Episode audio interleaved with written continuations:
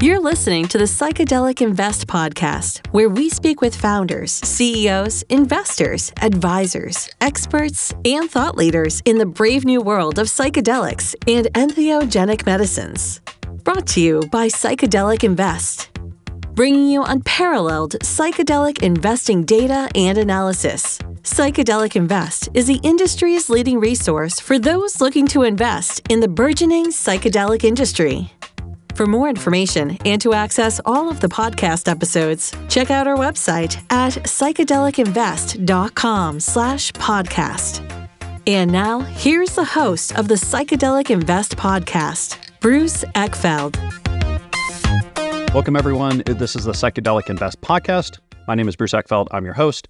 Our guest today is Fraser Johnston. He is CEO, co founder, and director at Entheotech we're going to talk about the world of psychedelics. We're going to talk about therapeutic models. We're going to talk about managing therapies, developing clinics, managing patients. A big part of this industry is not only just the compounds and how do they work and how do they help people, but actually how do we deliver them and how, how do we provide therapeutic services? How do we make sure that they're effective? How do we make sure they're scalable? You know, these compounds, these medicines have the opportunity to help lots of people, but we need to figure out how to actually help lots of people. So dealing with this is a big challenge and is a big part of what we're trying to grappling with in psychedelics. So, and uh, Fraser and his team is are, are, really working on that and developing some interesting models and approaches to that. So I'm excited for the conversation and excited to see what they're doing. So with all that, Fraser, welcome to the program. Thank you very much for having me on, Bruce. It's awesome to be here. Yeah, it's a pleasure. Before we dive into everything that's going on today, would love to get some background. How did you get into business? How did you get into psychedelics? What's the backstory here? Awesome. Yeah, happy to share. So,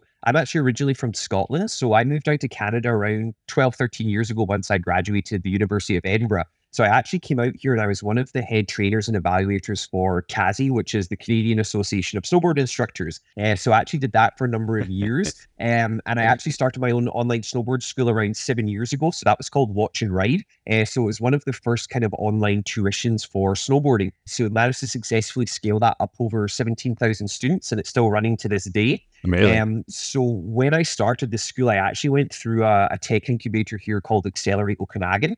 So they had something called a venture acceleration program. So it was amazing to kind of learn the ins and outs of startup world. And I always had downtime in the spring and summer. And I actually mm-hmm. started to work for the accelerator after doing the, the online snowboard school for a number of years. And um, so it was amazing. I got to work with kind of over 200 different businesses and um, kind of everything from management process, fundraising, sales and marketing, operations. And um, so it was kind of just an amazing experience to see so many diverse kinds of businesses. And through that, I actually ended up working as a consultant for a cannabis tissue culture company. And um, so that was kind of really my first foray into regulated industries. And I've always been really passionate about alternative medicines, alternative healthcare, and really saw what was starting to happen in the psychedelic industry and some of the research around it. Um, and I have my own journey with chronic pain. So it was just a natural stepping stone for me for sure. No, I'm sure.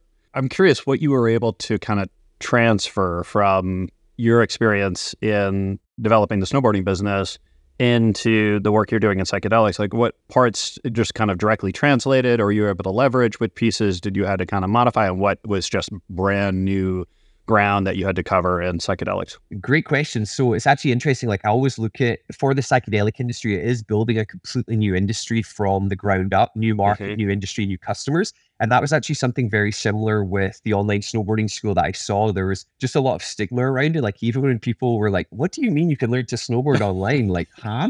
you were like skiing, you snowboarding down the mountain with your phone in front of you, like kind of like didn't figure out what to do. Absolutely. So it's kind of funny when you draw parallels like that because, um, you know, for me, like I've always been into kind of like you know, self-imposed learning. So like even your golf or tennis online. And so it was just a really natural step for me. But even seeing the stigma that was around, you know, psychedelics, very similar to learning how to snowboard online. And one of the main things I think for for the big stigma around psychedelics I saw or how to kind of eh, transcend the stigma like was in the online snowboarding world. I had my own journey with chronic pain, you know, suffered three shoulder reconstructions before I was 21. I was trying to play pro rugby at a, a rugby school in Scotland. And um, you know, for that, I just had profound healing experiences with the psychedelic experiences I had in my early 20s. And when I actually went to friends and family, you know, when they were having, you know, a depressive period in their life or anxious or you know, they just weren't having a good time. I was always met with this kind of weird look and like, well, psychedelics, how is that going to help me right now?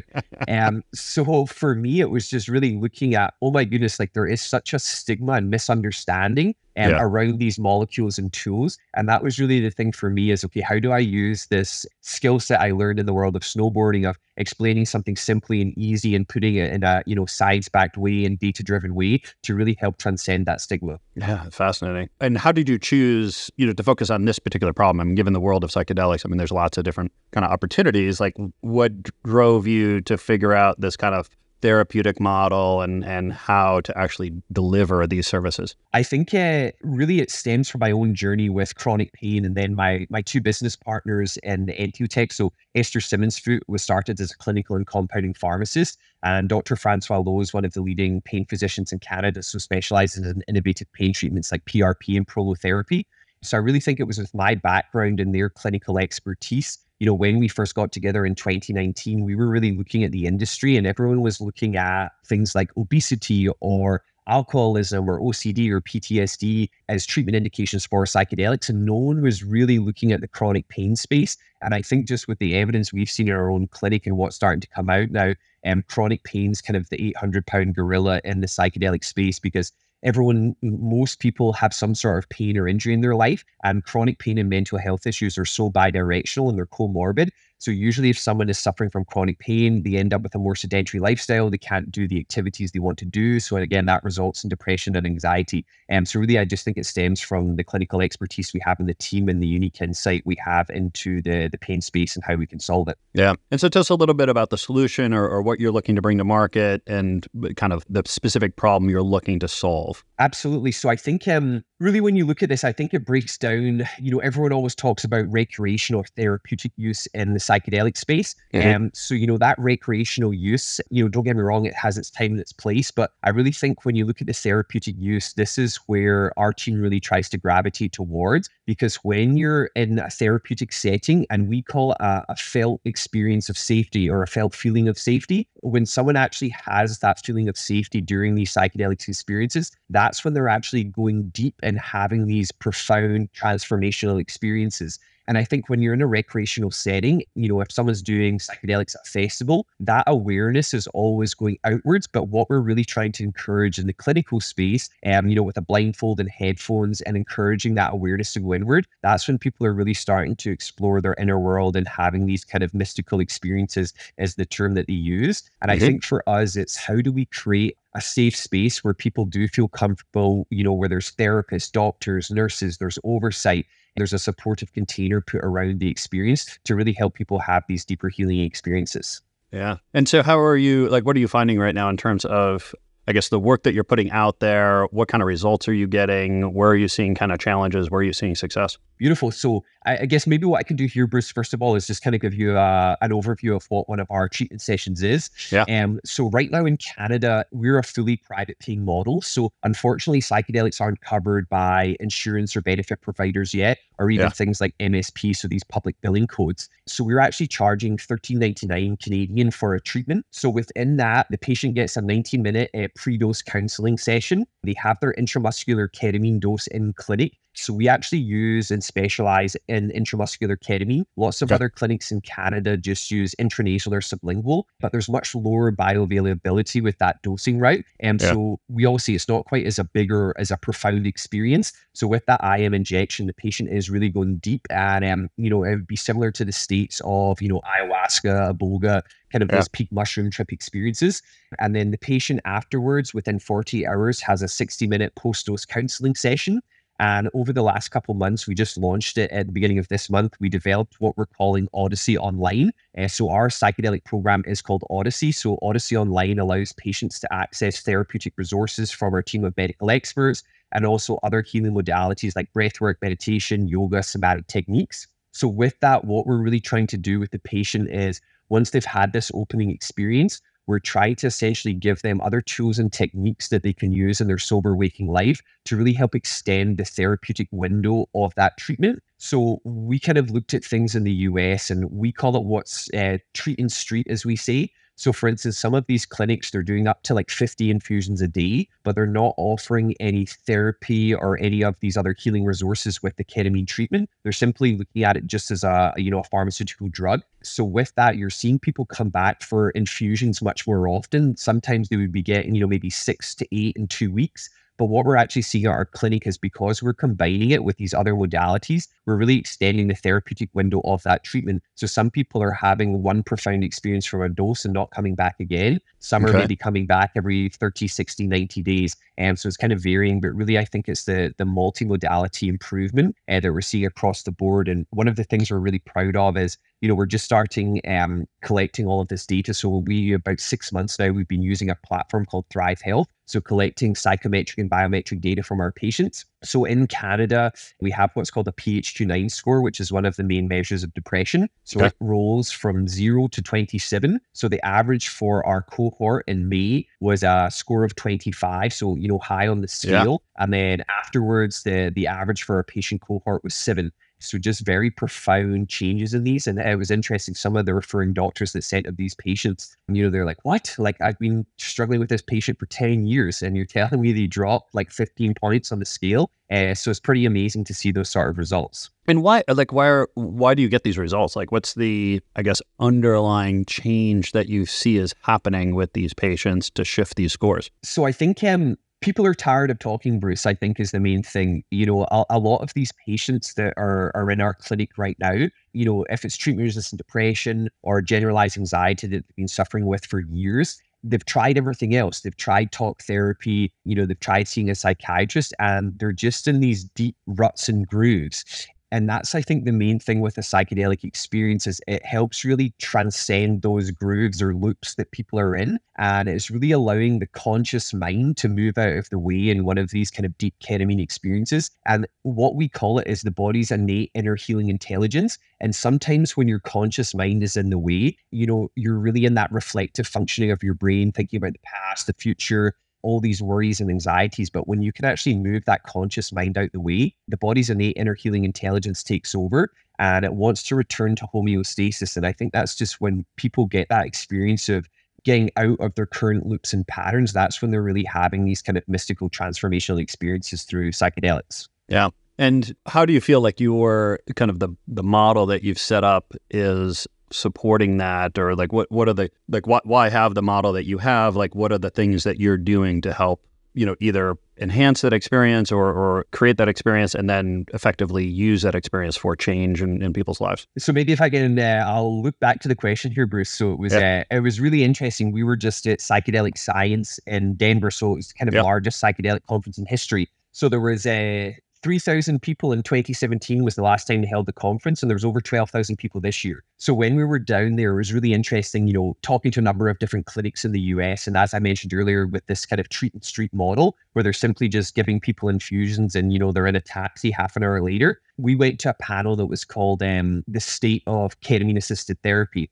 So with that, it was really, really good validation for us, Bruce. Like lots of the kind of experts on that panel, um, we're talking about best practices, and we're already doing them or have talked about kind of lots of the things in that panel. And I really think it does come back to that idea of kind of intention setting and creating the container and the sense of safety. So when we look at it, I think when you are pairing the psychedelic experience with pre and post therapy and these other healing modalities, that's when people are really being able to go further and deeper in their journey because when you set up that feeling of safety in the container and have intentions around it, I think that's what's really having these amazing results in the PHQ9 scores because simply if you're just giving someone an experience is just another drug. But I really think for the way the psychedelic clinic model is going to roll out, it's really creating a new experience of healthcare. And I think psychedelics are a big part of that, of how we start to understand our bodies, our brains, our energetic system. Um, and I think when someone can have a, a guide or a therapist that can help them lead them through that process and help them integrate these experiences and understand what some of these experiences are, like there's a really cool thing called transpersonal therapy, Bruce,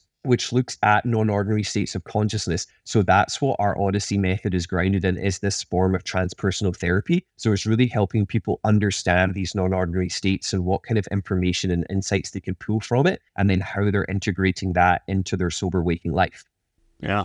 And, what are the keys to be able to do that? I mean, uh, when when you look at the kind of session you're providing, what actually happens in these conversations? What are you helping? Like, what? How do you guide their you kind of thinking or interpretation or application of what they're learning? Is there any tricks or, or things that you're learning are, are more or less effective? Interesting question, Bruce. Yeah, I love it. So, um, yeah, so I guess one of the the kind of staples would be, you know, like if there's a staircase, go up it. If there's a doorway, go through it. um, so it's these kind of things of um, in these kind of non-ordinary states of consciousness, not shying away or being scared of anything that's potentially coming up. Like you're very safe in these experiences, and especially when you have the medical support there. So just essentially encouraging people to to face whatever is coming up from them, because I think that's a lot of the issue with what happens sometimes is you know, even in myself, my own personal life, when you're kind of running from a problem or not really facing it or looking at it, or you're oh, trying yeah. to sweep it under the rug, these kind of things are brought straight to your attention in the forefront and in these psychedelic journeys. So it is really just encouraging people to sit with these feelings and it's almost like be uncomfortable or be comfortable feeling uncomfortable. Yeah. Yeah. It's interesting. And so you mentioned ketamine as being the compound that you're working with right now. Give me a little your kind of take on ketamine and and what it does relative to some of these other compounds. What other other compounds are you looking at? I know some of these are in various stages of kind of legality or you know going through kind of approvals and stuff. What is the kind of constellation of medicines that you are you know kind of currently working with? What you think you're going to be working with next, and what you hope to work with in the future?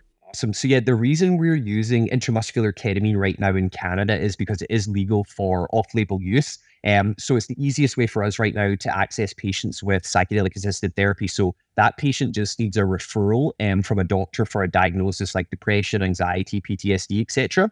Mm-hmm. Whereas um, we are actually doing some psilocybin sessions as well, Bruce, but this is under the special access program in Canada.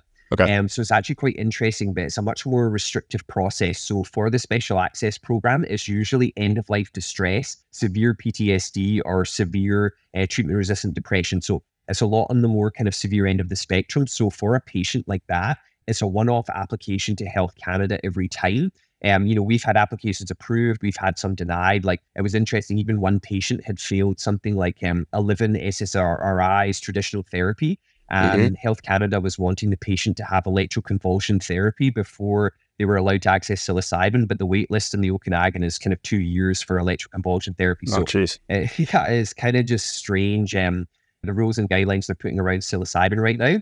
Uh, we are doing some applications for MDMA as well. But yeah, really for us, intramuscular ketamine, I think, will be the kind of main route for us for the next kind of two years as these other molecules come online. And I think, Bruce, the, the specialty for us is the term I keep gravitating towards is a molecule agnostic clinic. So how I see this happening in the future is, you know, you kind of mentioned like what's the difference with ketamine and psilocybin, etc. So how I tend to look at this is there's one mountaintop and there's just many paths up to that mountaintop. So, you know, psilocybin, MDMA, DMT, LSD, they all get you to a similar place, but there's just a different bit of a trajectory of how you get there. So ketamine for us is actually how we've noticed it because um intramuscularly the patient is usually in and out of the experience within around an hour, hour and a half. They're usually in our clinic for anywhere from two to two and a half hours. So with that, it's a much I'd say easier um, experience for someone who's potentially psychedelically naive. We've had a lot of feedback from patients of like, man, like six hour mushroom trip, like, oh, I don't mm-hmm. know, that mm-hmm. makes me feel really uncomfortable. So I think how potentially this will happen in the future is as these other molecules get regulated and become available in a clinical setting, it'll essentially almost be like a, a service offering and when you do your intake, so every patient we have, Bruce, we do a physical and a psychiatric screening. And, you know, in that intake process, I think we'll start to see things like, okay, well, you know, you haven't had any psychedelic experiences before. So we'll maybe start you off on, you know, one or two ketamine doses. And then once you've had kind of, you know, three months to integrate those experiences, and we'll get you signed up for your psilocybin experience. And then maybe two months after that, you'll come in with your wife for couples MDMA therapy. So I really think kind of the molecule agnostic way is the way that you'll start to see these clinics of the future roll out. Yeah. And what do the numbers look like? I mean, if, if you look at kind of the conditions, situations that psychedelics can treat or help with, and kind of the population that is need of help, I mean, what are we looking at in terms of you know number of sessions, you know, number of people that are going through this therapy? Where where might we be in a couple of years? So r- really interesting, Bruce. So uh, it depends. It's so different for everyone. We've had people that have come in for one dose and been like, "Holy, I've had this complete change of yes. insight, mind state, and they've had this huge improvement." And then you know we have some that come back every thirty days or so. Um, so I mean, it's crazy though. There's uh, six in ten Canadians are like currently experiencing mental health issues in Canada right now, and one in four people in Canada struggle from chronic pain. So it's a massive problem. And I think for us in the clinic business, it really is having the framework set up to be able to accept these people. And it's just um, the big thing I see right now, Bruce, is there's stigma and there's also an education problem around it too the vast majority of people that are struggling with these issues just don't even understand that psychedelics can potentially help. So I think a big piece for us in the clinic business is just how do we start to educate people that this is a safe and effective form of therapy and it is is personalized for everyone. Um, and I think the fact that it's personalized and medically driven as well um, makes it a really potent tool for some of these people. Yeah. What have been the big challenges? You know, I find early stage companies, it is basically a series of, you know, putting out fires what, yeah. what have you had to kind of, I mean, you've been through this before, but what have you had to kind of deal with or where have been the big challenges in getting this business up and running? So I think um, kind of the three big ones for us, Bruce, is number one, um, you know, regulatory. You know, we are dealing with uh, restricted drugs here. So even just things like working with the BC College of Physicians and Surgeons and making sure we're following all the appropriate guidelines. And, you know, there is just that. Number two is the stigma around it as well. Uh, so we have stigma from the medical community, we have stigma from patients, from patients' families. But really, the cool part for us is once you know families or doctors actually start to see the data of what's happening in these treatments, you see the kind of stigma turn around very quickly so yeah, we've got regulatory stigma, and then the third one I think is just a, a, private pay model in Canada. So the really interesting thing, you know, even coming from Britain as well, where we have free healthcare, Canadians expect free healthcare. But you know, I've heard some places in some provinces there's up to even a two-year wait to see a psychiatrist. So the thing where I start to look at the, the clinic business is how are we starting to almost replicate, you know, the private pay model in the US, like how people are paying for Botox, etc., or plastic surgery, dental surgery, things like that. Because there is a really high standard of care we're giving at the clinic. And it's really just showing people that the value they're getting from that and how it can change their life. We were charging $13.99 for the treatment. And if someone's having, you know, weeks or months of where they don't have this depressive cloud over them, um, I think that's definitely worth the money. It could help shift someone's life dramatically. So really for us, it's just about, you know, how are we starting to educate families, doctors, physicians? And really for us, it's starting to focus on the doctor referral networks. We've tried some traditional advertising yeah, mm-hmm. know, through Facebook or local newspapers. So some stats for you, Bruce, if you like to get nerdy. So yeah if someone came into our funnel from you know a cold ad that was out in the local newspaper they would potentially take up to 90 days to come in for a ketamine treatment and lots of the time these people were failing either the physical or the psychiatric assessment so they wouldn't actually even enter the ketamine suite. But if we got um, a referral from a doctor or a local GP or psychiatrist, that patient was usually in the suite within 30 days, and then they hardly ever failed the assessment. So for us, it's really looking and changing that focus to okay, well, how are we educating the the doctors, the GPs, the psychiatrists locally and in the province uh, to really help you know systemically change that from the kind of doctor level? Because if these people are starting to educate their patients and the patients trust the doctor that's giving the referral, they're much more likely to feel comfortable with that treatment, especially when psychedelics are so new. They feel a lot more comfortable coming in and actually believe it will help them as well. Yeah. And what are you finding? I guess what's the attitude? What what's the assumptions? What are the challenges with working with some of the physicians? I mean, where where are they in kind of understanding this or kind of embracing this this clinical process? What, what are you finding in the market? So it varies dramatically, uh, Bruce. Like some physicians we've spoken to are like, I've had my own psychedelic experiences. Yeah. This is the future of medicine. I am in. Some of them, you know, it's interesting, Bruce. I heard like some physicians were saying like we had like one paragraph in our whole medical schooling and uh, it was on psychedelics. You know, it was a couple lines. So for them, they're still just so new to it. And it was really interesting for me, Bruce. I had a big aha moment of just how early this industry still is. I was at a backcountry ski lodge just before Christmas time. Uh-huh. And um, there was a dentist there. You know, he was in his early 60s. He owned a number of clinics in Alberta. And he was like, Oh, what do you do for a living? And I said, Oh, I run a psychedelic assisted therapy clinic. And he looked at me and he was like, what's psychedelic assisted therapy? That was the moment it kind of dropped for me, Bruce, where I was like, oh, like this super educated guy, medical world, and was just clueless. So yeah, I think that's the big thing is just um you get uh, data, data, data, and it's just showing people that hey, this isn't some crackpot therapy. It's really grounded in science, research, and data. And then I think it's undeniable once we start to build that, and it's about collaborating with other companies in the industry too. I always have this belief that a rising tide raises all ships. And if people are siloed and we aren't sharing this data or coming as a combined unit to these things like insurance, benefit providers, government, parliament, it's going to be such a slow shift and change. But if we can all unite and present all the data we're gathering each of our individual clinics or even the drug development companies, the mindset around psychedelics is going to shift a lot faster. Yeah. I guess what are there any sort of key questions or key pieces of research that you hope or you're kind of waiting for, you hope someone's doing or that would really help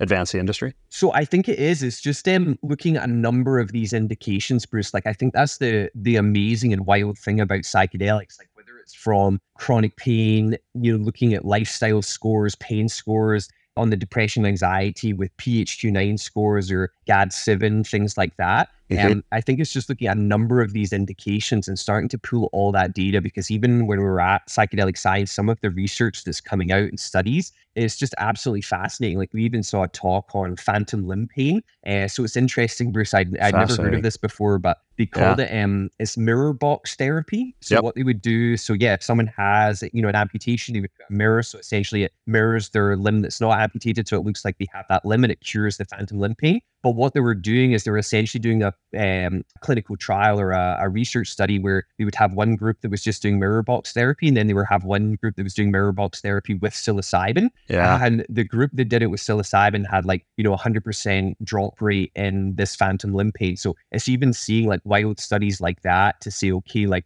the, the more these studies and evidence starts to come out, it's just undeniable the amount of evidence. Yeah, no, it's fascinating, but they're kind of learning uh, still about what it does to the brain, what it does to the mind, and and where it creates this kind of plasticity that allows you to make change.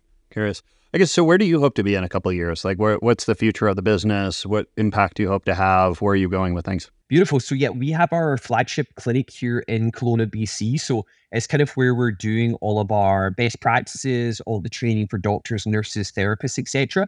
So the thing we're most excited about, I think, Bruce, is actually scaling through what we call our service provider model.